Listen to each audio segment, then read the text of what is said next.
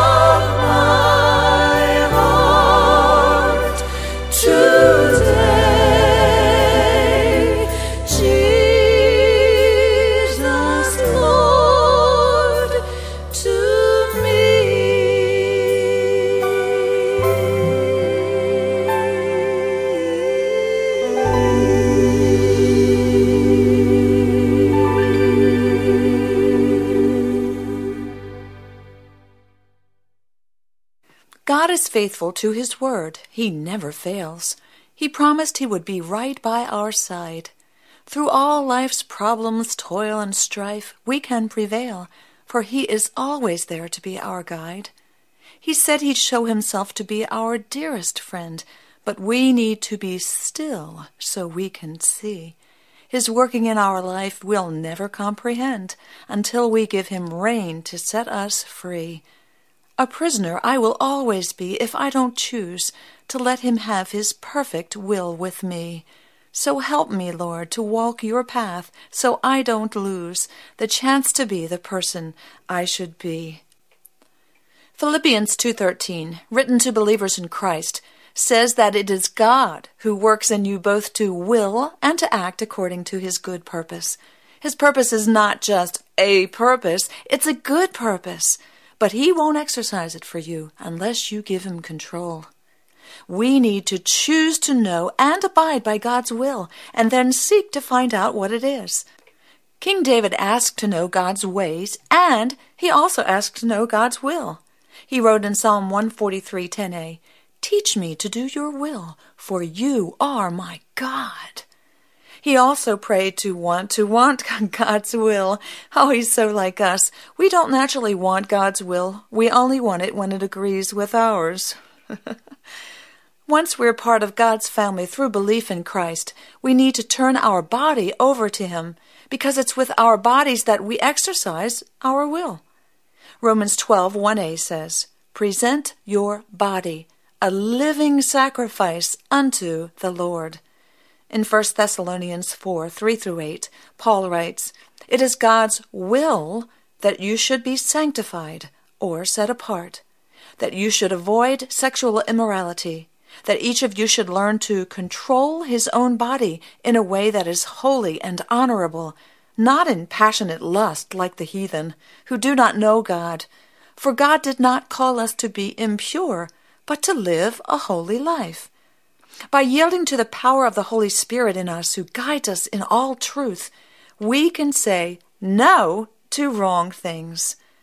And we're to turn our mind over to the Lord for renewal as well. Romans twelve, two continues, "Be not conformed to this world, but be transformed by the renewing of your mind, so that you may prove what is that good, acceptable, and perfect will of God." Our mind is renewed through meditating on God's Word and praying. We can know that we're following God's will if we're producing the fruit of the Spirit, which according to Galatians five twenty-two is love, joy, peace, patience, kindness, goodness, faithfulness, gentleness, and self-control. Listen to what Ephesians five, eight through nine says. "You were once darkness, but now you are light in the Lord. Live as children of light, for the fruit of the light consists in all goodness, righteousness, and truth." Remember, the definition of right is conforming to the standard of truth. In Ephesians five seventeen, we are told not to be foolish, but to understand what the Lord's will is.